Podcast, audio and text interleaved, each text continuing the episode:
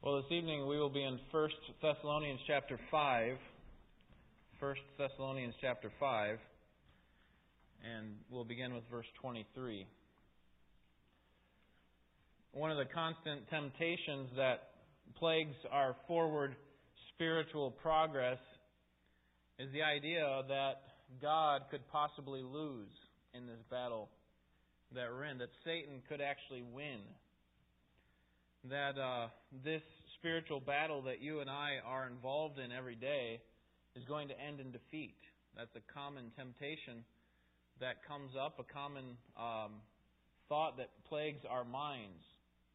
But I'm here to tell you this evening, on the authority of God's Word, that this spiritual war in which you're fighting will be won by God. And the individual battle that you face against Satan is guaranteed to turn out in victory if you are a child of Christ. It may not be pretty along the way. It will, it will not be without its setbacks and occasional doubts.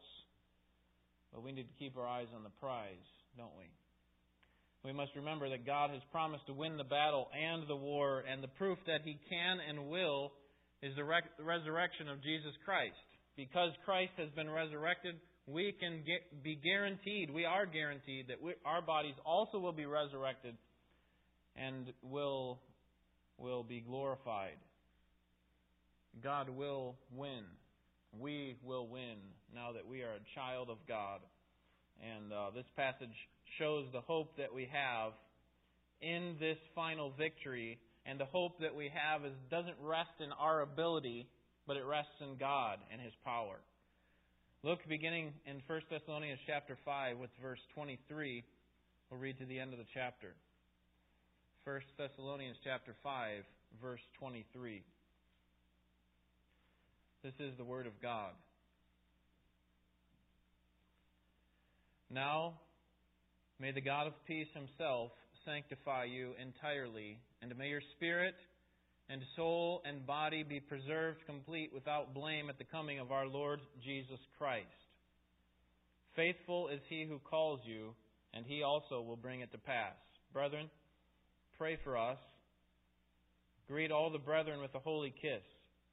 I adjure you by the Lord to have this letter read to all the brethren. The grace of our Lord Jesus Christ be with you. We're going to focus on verses 23 and 24, but we don't want to we don't want to miss the commands that are put there at the end of the book as well. But in verses 23 and 24, we see that final sanctification is guaranteed by God. Final sanctification is guaranteed by God.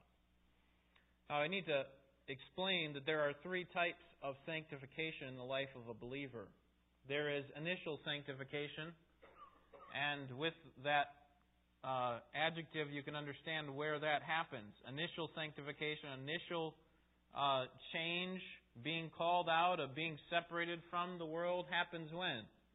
At salvation. That's initial sanctification. And what I'm saying is that final salvation is guaranteed by God for those who have been initially sanctified. So that happens when? Okay, at the at the resurrection, at the glorification of our bodies at the rapture of Jesus Christ. Between that time, we have a period that's known as progressive sanctification. A time where we move from where we were to where we will be. Okay, very profound statement, I know, but it's basically a progressive move from ungodliness and unrighteousness to continually growing in righteousness and godliness and understanding God more, following Him more closely, and so on. And this is a fitting way for Paul to end his letter here in 1 Thessalonians because throughout the letter he has been saying that the Lord is coming. The Lord is coming. In every chapter he says, The Lord is coming. Be prepared for the Lord's coming. Our responsibility, because he is coming, is to be prepared. And the way that we prepare ourselves is that we sanctify ourselves. Now you recognize that God's ultimately the one who drives that sanctification, but but there's he also does it through means. And the means by which we are sanctified is by us responding to God in holiness, in obedience. And so I say, in order to prepare ourselves for the Lord's coming, we must sanctify ourselves. And this is what Paul's been saying throughout the book. In verse chapter 1 verse 9 he says we were called out of the world and so we must live differently from the world. In chapter 3 he talks about the fact that we must expect persecution to come and and we must stand up under it. We must endure it. In chapter 4 and chapter 5 he talks about taking joy in the Lord's coming. Be encouraged because of the coming of the Lord, chapter 4, verse 18. And then after he talks about the coming of the Lord in chapter 5 and verse 11, he says, For believers, it is not something to dread, but rather it's something to look forward to. And so encourage one another with these words. And so while we have all these commands kind of piling up throughout the letter, we may get weighed down by the amount of responsibility that we have. And so Paul ends fittingly with these couple of verses in verses 23 and 24 that we must recognize that that sanctification that we're required to take part in is ultimately guaranteed by God. That it is God who sanctifies. It's God who grows us in godliness, who transforms us. It's God. So let's see that in verses 23 and 24. Sanctification is done by God. Now, the exhortations in this book begin in chapter 4. And, you know, we, we could look at all of those. You know, God's will is for your sanctification that you abstain from sexual immorality and that you should learn how to possess your own body, not like the Gentiles who have, you know, who have, have no um, uh, restrictions or they have no self control. And, you know, there, there's all these commands that pile up, and so Paul here is giving them hope in their sanctification. That God is going to accomplish this in them. Notice the source of our sanctification in verse 23. Now may the God of peace, the God of peace. Think about that for a minute. Doesn't your spiritual life feel like a huge battle? Doesn't your Christian life feel more like a raging ocean than a still lake?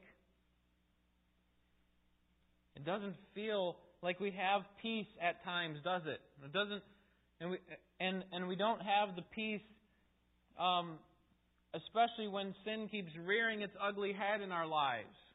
We keep responding to sin and following after the sin that we don't want to do, but we end up doing, and it doesn't feel like we're at peace. But here's what Paul wants us to remember at the conclusion of his letter is we don't need to focus on those things. Yes, we need to turn from that sin, but despite how you feel, you must not forget that you are at peace with God and that God is at peace with you.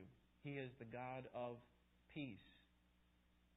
So that the, the peace, the unrest that you feel now is not unrest between you and God. It's between you and your sin. You see, God is on your side. And if God is for you, who can be against you? He is the God of peace. He's the one who's bringing to you to a place of ultimate peace when all of sin will be removed and you'll be able to enjoy God's presence forevermore. Turn back to chapter 3, verse 11. Because in this verse it says, May the God of peace himself, that's what 523 says, may the God of peace himself. God does it himself. Look at chapter 3, verse 11. Because we see here the same idea. 3:11 says, "Now may our God and Father himself and Jesus our Lord direct our way to you, and may the Lord cause you to increase." The idea of sanctification. May He cause you to increase and abound in love with one, uh, for one another and for all people, just as we also do for you, so that he may establish your hearts without blame and holiness before our God and Father at the coming of our Lord Jesus with all his saints. So, really, before the section where Paul gives out all the commands, the responsibilities for one and following, he starts with the same idea that he ends with. May the God and Father of our Lord Jesus Christ direct your hearts to love one another, to do what is right it is God who's doing the work. Turn back to chapter 5 and think about this statement that, that is there in verse 23. May the God of peace himself. Isn't this great? He doesn't send a very mature human to help sanctify you He doesn't send a holy angel. He could do that. But it is God Himself who's working in you to sanctify, to change you, to grow you in godliness. It's just like the rapture. Who is it that comes for the rapture? It's not one of God's representatives, not one of Christ's representatives. It is the Lord Himself who will come from heaven with a shout, with the voice of the archangel, with the trumpet call of God, and the dead in Christ will rise first. And we who are alive and remain will be caught up together with them in the Lord, and so we will ever be with the Lord. It is the Lord Himself who comes, and it is the God, it is God Himself who changes you. He doesn't send a representative. It's too important for your life to change. Well, how does He do that? How does God Himself sanctify us?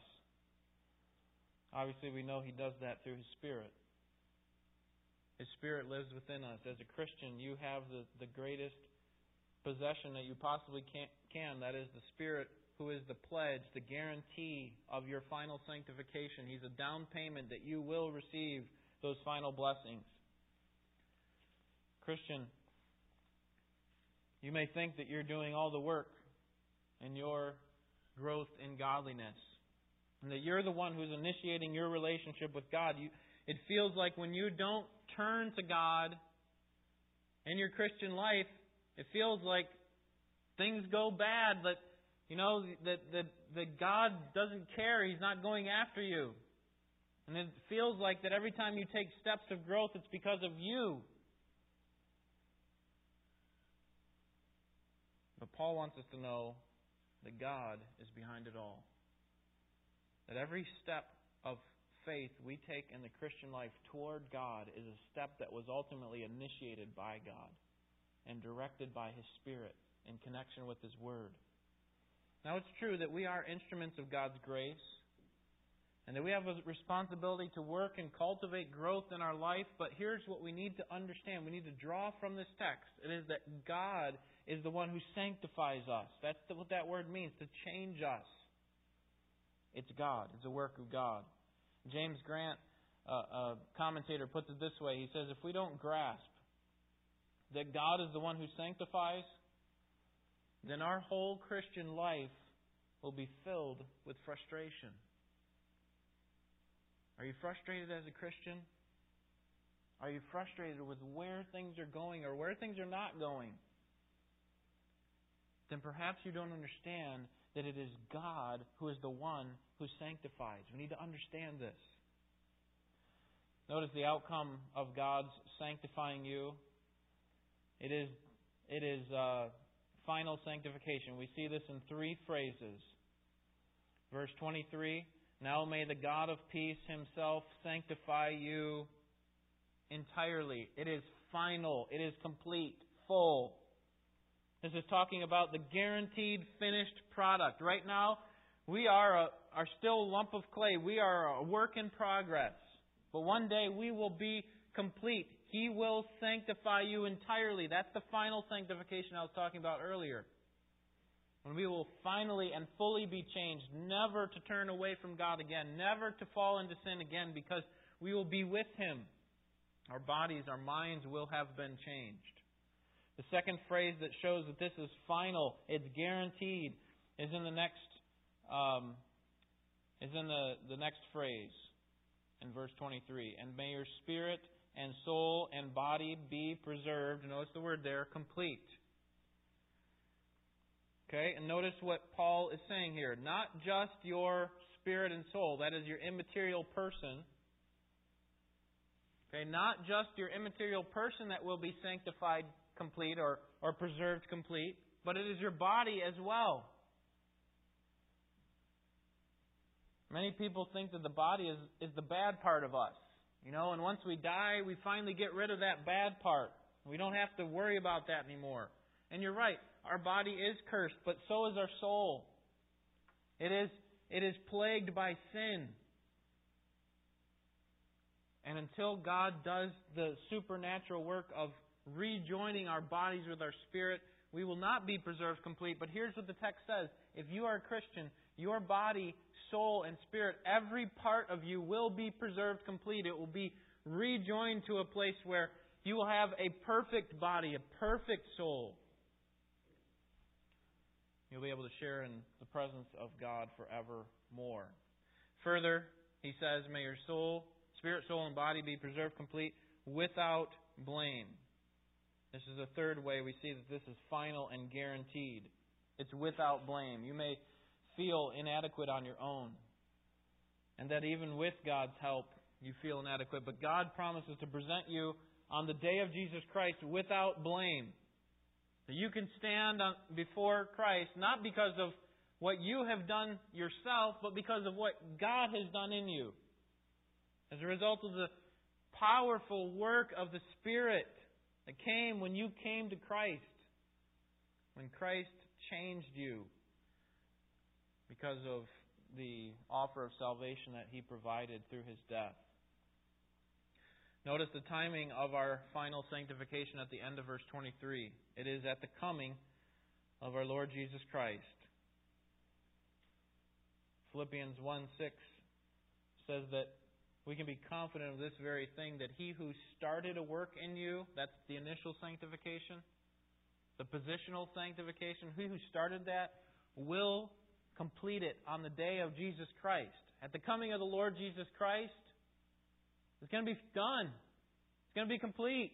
It's guaranteed to happen. Why do we know that it's guaranteed? Why are we so confident that we have been changed, we are being changed, and that we will finally be changed? We won't turn away. Why can we be sure of that? And the answer comes in verse 24. And it is this Faithful is he who calls you and He, God, also will bring it to pass. Faithful is He who calls you. The reason we can bank on our own final sanctification is not because of our spiritual prowess, right? Because we are spiritual elites. No, it's because God is faithful. Have you ever seen God fail to follow through on what He said He would do? Numbers 23:19 says, "God is not a man that he should lie, nor a son of man that he should repent. Has he said, and will he not do it? Or has he spoken, and will he not make it good?" And what you ought to hear tonight is that God has said it. That he will finally change you if you have been changed. That is, if Christ has saved you through his death, provided and provided an offer of salvation and you've responded in repentance and faith, then you can be sure that God has promised that He will finally change you. He will finally sanctify you. He will preserve you complete, present you on the day of Jesus Christ without blame. Why? Because faithful is He who calls you. And He will bring it to pass. Everyone that God calls in an effectual way will not be lost. So, all the things that you think are threatening your spiritual life, all the things that make you sense that there's a spiritual war going on, that may you think that may keep you from being sanctified fully, are not threats to God. Because He is God and He is faithful. He rules the world, and He can stay true to His promises, and He will. There's great confidence and rest in knowing that God has our salvation under control. Isn't there? That it is God who is faithful. And that when we have these doubts that come and plague our minds and say, You're not good enough. You need to do more. And we don't turn back to all the things that we have done. We turn to God and say, God, you are faithful despite my, my faithlessness. Look at the next phrase in verse 24. And he also will bring it to pass. Not he might bring it to pass, he could. If things turn out okay, he will bring it to pass. And again, God hasn't failed in any of his promises, so why would he fail in your life? Faithful is he who called you, and he also will bring it to pass. What God has intended to carry out will be carried out. There's no question about it. And so, if you have seen the work of God in your life, that God has changed you, you can be sure that God will complete it. Because He is faithful. Salvation, growth in godliness, this progressive sanctification, this progressive growth that we're going on in the Christian life, is ultimately a result of God's faithfulness, God's power, God's work in you. And so when you do doubt, turn to God. Remember His faithfulness. Remember how He has always been true to His promises. So Paul encourages them in this, them in this way, and I think it's a helpful way to end a letter that's filled with exhortations and commands and responsibilities on the part of Christians because we can feel weighted down like this is all us and we can't do it. Paul says, you know what? It's God. It is God who is at work in you, both the will and to do of His good pleasure, he says in Philippians 2. So he finishes with a few more exhortations, as he often does, before he gives his final prayer, prayer wish. And we see this in verses 25 to 27. First, he gives a plea for prayer in verse 25. A plea for prayer. He says simply, Brethren or Christians, pray for us. In verse 18, Paul commended that he, he commanded us as believers to pray how often? continually or without ceasing, right? That's how, what the text says, but the idea, you're right, is continually. And here Paul gives them something to pray about. Pray for us. And this shows the humility of Paul that he was humble enough to ask other people to pray for God on his behalf. Paul knew how easy it was for him to turn astray personally, and he knew that it was God who was behind the change and the growth that he needed to, that, needed to be affected in him. And he knew, also knew the temptation of trying to change the gospel when he spoke about it, to change it to fit the audience so that he can appease them and not receive persecution. He knew that, that sense that we all have. But, but because he saw the gospel as most important, he asked them simply to pray for him. Pray for him and all the other believers that are speaking on behalf of God's name. Should we not do the same? Should we not be humble enough to ask other people to pray for us? Specifically, that the work of God would go forward in our lives as we respond to God's call. Then in verse 26, he gives a command to kiss. Command to kiss. He says, Greet all the brethren with a holy kiss. Now it's hard to know what this kiss is, and but in the ancient Near East, kisses were given to a superior. So I would give one to my boss, for example. If I lived during that time, I would kiss him on the hand or the knee or on the foot. And if it were a friend of mine, I would kiss him on the cheek. And some people suggest that in the early church, that this holy kiss that Paul is talking about was only done between men. That is, men were kissing men and women were kissing men, or women were kissing women in a, in a holy way. But as you can imagine, as the church started to change and deteriorate doctrinally and practically, then all sorts of abuses started to arise as a result of people trying to obey this command, the holy kiss. And the result, as a result of these abuses, the church was falling into a bad light, into disfavor with the watching public as they're seeing this. What kind of weird, bizarre things are they doing over there? But what I want you to see here in verse 26 is that this is a holy kiss. So this limits the type of kiss that can be given, that Paul is commanded to be given in this text. One scholar, D. Edmond Hiebert, puts it this way The carrying out of this directive among believers today should be in a form that is acceptable to the culture of the community. Okay, so it should be carried out in such a way that would be in keeping with our culture, since we live in our culture. We don't live in someone else's culture. We don't live in Paul's culture. We need to carry this out in such a way that would be appropriate in our culture. In other words, if in our culture kissing is not culturally acceptable outside of the marriage or outside extended family relationships, then it shouldn't be done within the church. Instead, church members should have a way to express a visible and concrete love for one another. That's the idea behind the command, that you ought to express love for one another. Maybe that's a hug in our culture. Would that be culturally acceptable to give someone a hug to show that you care for them? Or maybe a two handed handshake or a pat on the back.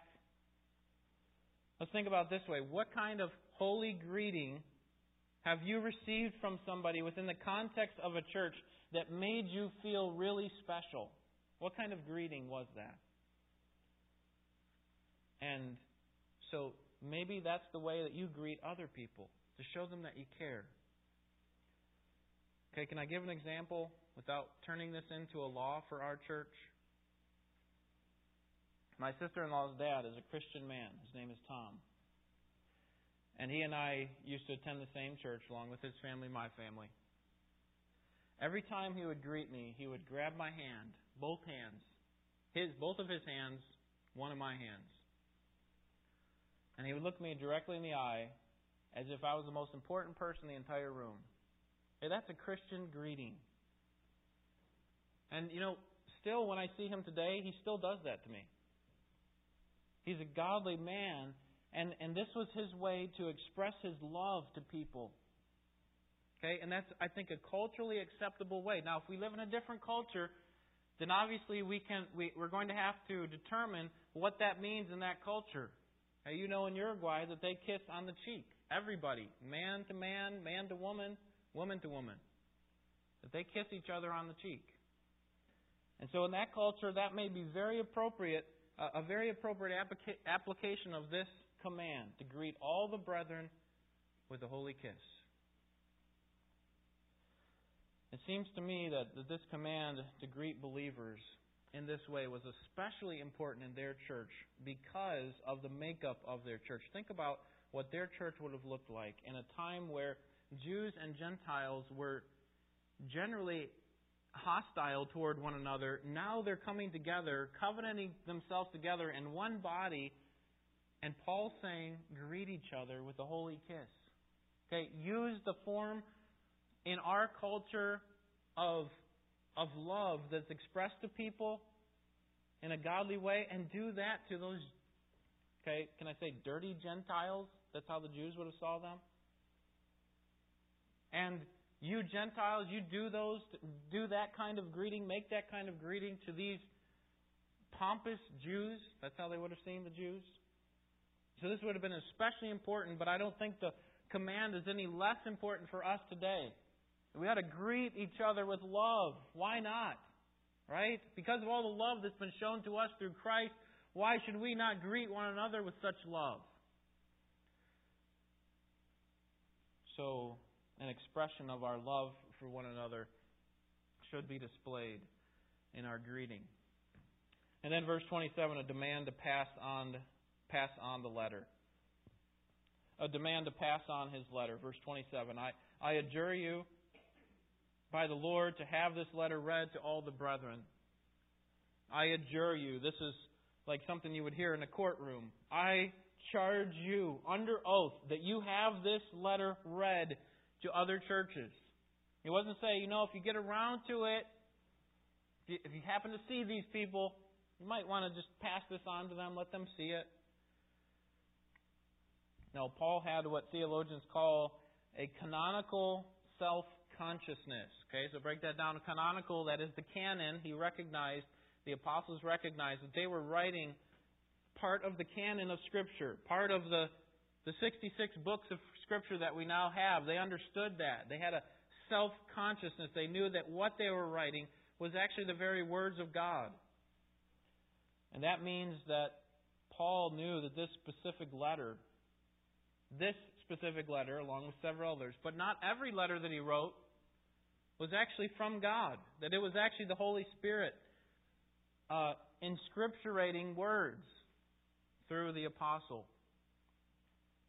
And so he was adamant because this is the Word of God, because this letter will be preserved for ages to come, you need to make sure other churches read this and obey it. Paul concludes with a prayer wish in verse 28 The grace of our Lord Jesus Christ be with you. Notice what he wishes for them. Okay, I mentioned this a lot, but we I, I don't think we should miss the the main point of why Paul prays for people. He doesn't pray that they will grow in number or that they will become financially prosperous or that they will you know be liked by everybody in the community. But what? That the grace of God would be with them. This is a standard benediction of Paul that he uses throughout his letters uh, particularly at the end of his letters, he knew that, you know, when someone comes to Christ, they were in need of grace, right? Ephesians chapter 2, like we saw this morning, they were in need of grace. But we don't stop needing grace when we come to Christ, do we? But may the grace of God be continually poured out upon you. So you can obey these commands. We are constantly in need of God's grace. Let me address two potential questions that may have come up in your mind when we looked at verses 23 and 24. Two potential questions. Number one, can believers be fully sanctified in this life? In other words, why do we have to wait for the next life? Think about these commands with me. Matthew 5:48. Be perfect as your heavenly Father is perfect. Same idea as what we talked about tonight. Be complete, be preserved complete as your heavenly Father is complete, perfect, sinless. 1 John 3 6. No one who abides in Christ sins. No one who abides in Christ sins. So here, here's the question that we have to ask and answer. Can we, as believers, be fully sanctified in this life where we come from a place of you know, godlessness, turning away from God to being saved, and then maybe for a while we are wallowing still a little bit in our sin, and then we finally move to a place where we are fully sanctified. No longer to have sin plague us, and on a higher spiritual level than other people. Is that possible in this lifetime? Some people say that if God has given us a command to be sinless, like he does in Matthew 5, be perfect as your Father is perfect, or 1 John 3, no one who abides in him sins. That if God gives us a command, then He has to give us the ability to obey those commands. But is that really true? Has God always given us the ability to obey all of His commands? Think about the Old Testament believer. Was he able to keep the whole law perfectly? Even after he was converted, David? These prophets, were they able to keep the whole law perfectly? No, and that was part of the point of the law, wasn't it? To show them that they couldn't do it, that they needed someone else to come and satisfy the law, to obey the law fully. The truth is that when God gives us a command, He doesn't always give us the, the ability to fully obey them. In fact, 1 John 1 8 says, If you say you have no sin, as a believer, you deceive yourselves, and the truth is not in you. So, while he does say that everyone who um, is born of God does not continually sin, he also says if you have no sin, you deceive yourself. And so that's really the point of the earlier verse that I mentioned. No one who abides in Christ sins. The idea is no one who abides in Christ continually goes on sinning. That's what, how we were before we came to Christ. We continued in sin, we practiced it, we loved it, we jumped into sin feet first. But, but here, we, as Christians, we no longer do that. We no longer continually go on sinning.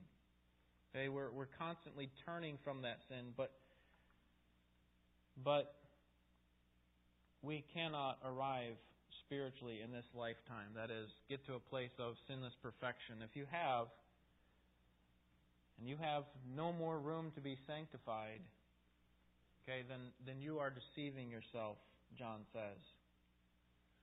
Because if you are not growing, if you're not being changed, if you're not continually eliminating sin from your life, then perhaps you're not a Christian at all. You're, you're not living spiritually.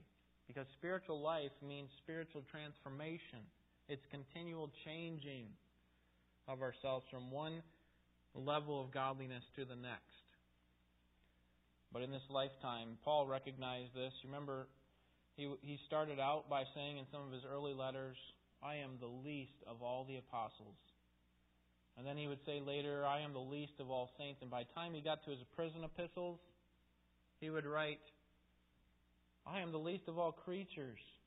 There's no one who's worse than worse sinner than I am. How could Paul say that? If, if you could get to a place of spiritual perfection in this lifetime, how could Paul say something like that? So the point of the prayer wish here in verse 23 is that yes, it should be our goal to be in this lifetime fully sanctified while at the same time recognizing that it can't happen in this lifetime. Okay, so we keep working progressing in the life in our life as Christians, but recognizing that it can't ultimately happen until we get to the next life. So believers cannot be fully sanctified in this life. The answer to that question is no. Number two. If God does the sanctifying, then why should I do anything? If God is the one who's behind my sanctification, why don't I just relax? Okay, if God wants to change me, He's going to zap me, right?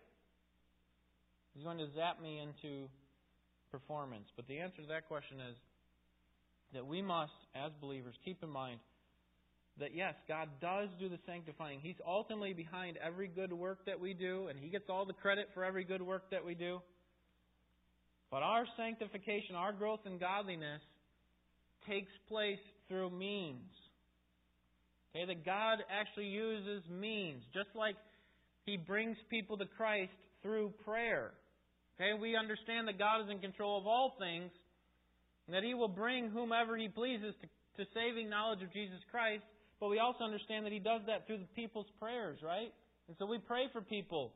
You know, God knows our requests before we ask them, doesn't He? And He is in the heavens and He does whatever He pleases, so it's not like we're changing him in a sense. Okay, and the same thing is true about our spiritual life. We know that God is the one who ultimately does the work, but God works through means. And, and do you know what means those are? It is simple obedience. Trusting God that what He says is best and, and that His word is true, and then following Him in obedience. That's the, that's the work that we are responsible for but what we ought to recognize is when we do take those steps of obedience, it's ultimately God who's doing the work. Let's pray.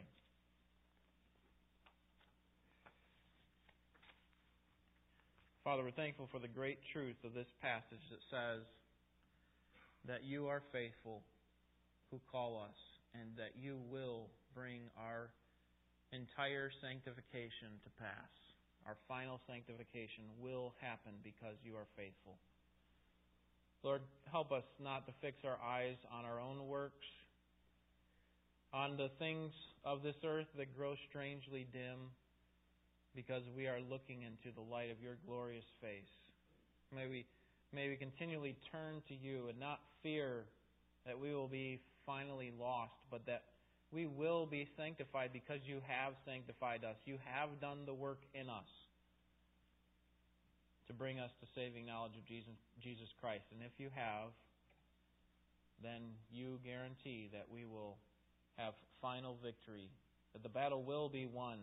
And so we are like a soldier in the field who already knows the outcome. It's only a matter of time before the enemy is fully defeated. That you, as the commander of our army, have Satan and his hosts of armies on, on their heels, and then it's only a matter of time before the final blow is given. When Satan is put in a, into the abyss for a thousand years and then finally and fully condemned to an eternal lake of fire. Thankful that you have the final victory, and we know that you do because you resurrected Jesus. You raised him from the dead, and because you have power over death, you have power over sin. And it cannot have a final hold on us. It cannot finally turn us away. It can only nip at our heels. It can only set us back temporarily, but not permanently. And so we trust in you, God. We trust in your faithfulness to bring to pass what you've promised in our lives. May you help us to rest in that hope. But may it not lead us to a place of passivity where we stop working, where we stop seeking to produce good works through the power of the Spirit. May it help us to, to be more engaged in the battle, more alert, ready to fight on your behalf. Strengthen us for the task that we have, even this week, Lord. There will be setbacks, there will be temptations, there will be thoughts of wanting to give up in the race. Bring us back onto the right pathway, and may we trust in you and follow you in love and obedience. And may we also obey these other commands to greet one another with love and to pray for one another and to have other people read the scriptures that have been preserved for us. May we see the the great uh, value resource that we have in this word that you've preserved for us. May our life as Christians be be uh, ever changing and ever helping those that are in this community of believers. May help us to see how we can strengthen one another for the task of fighting in this battle. We pray in Jesus' name. Amen.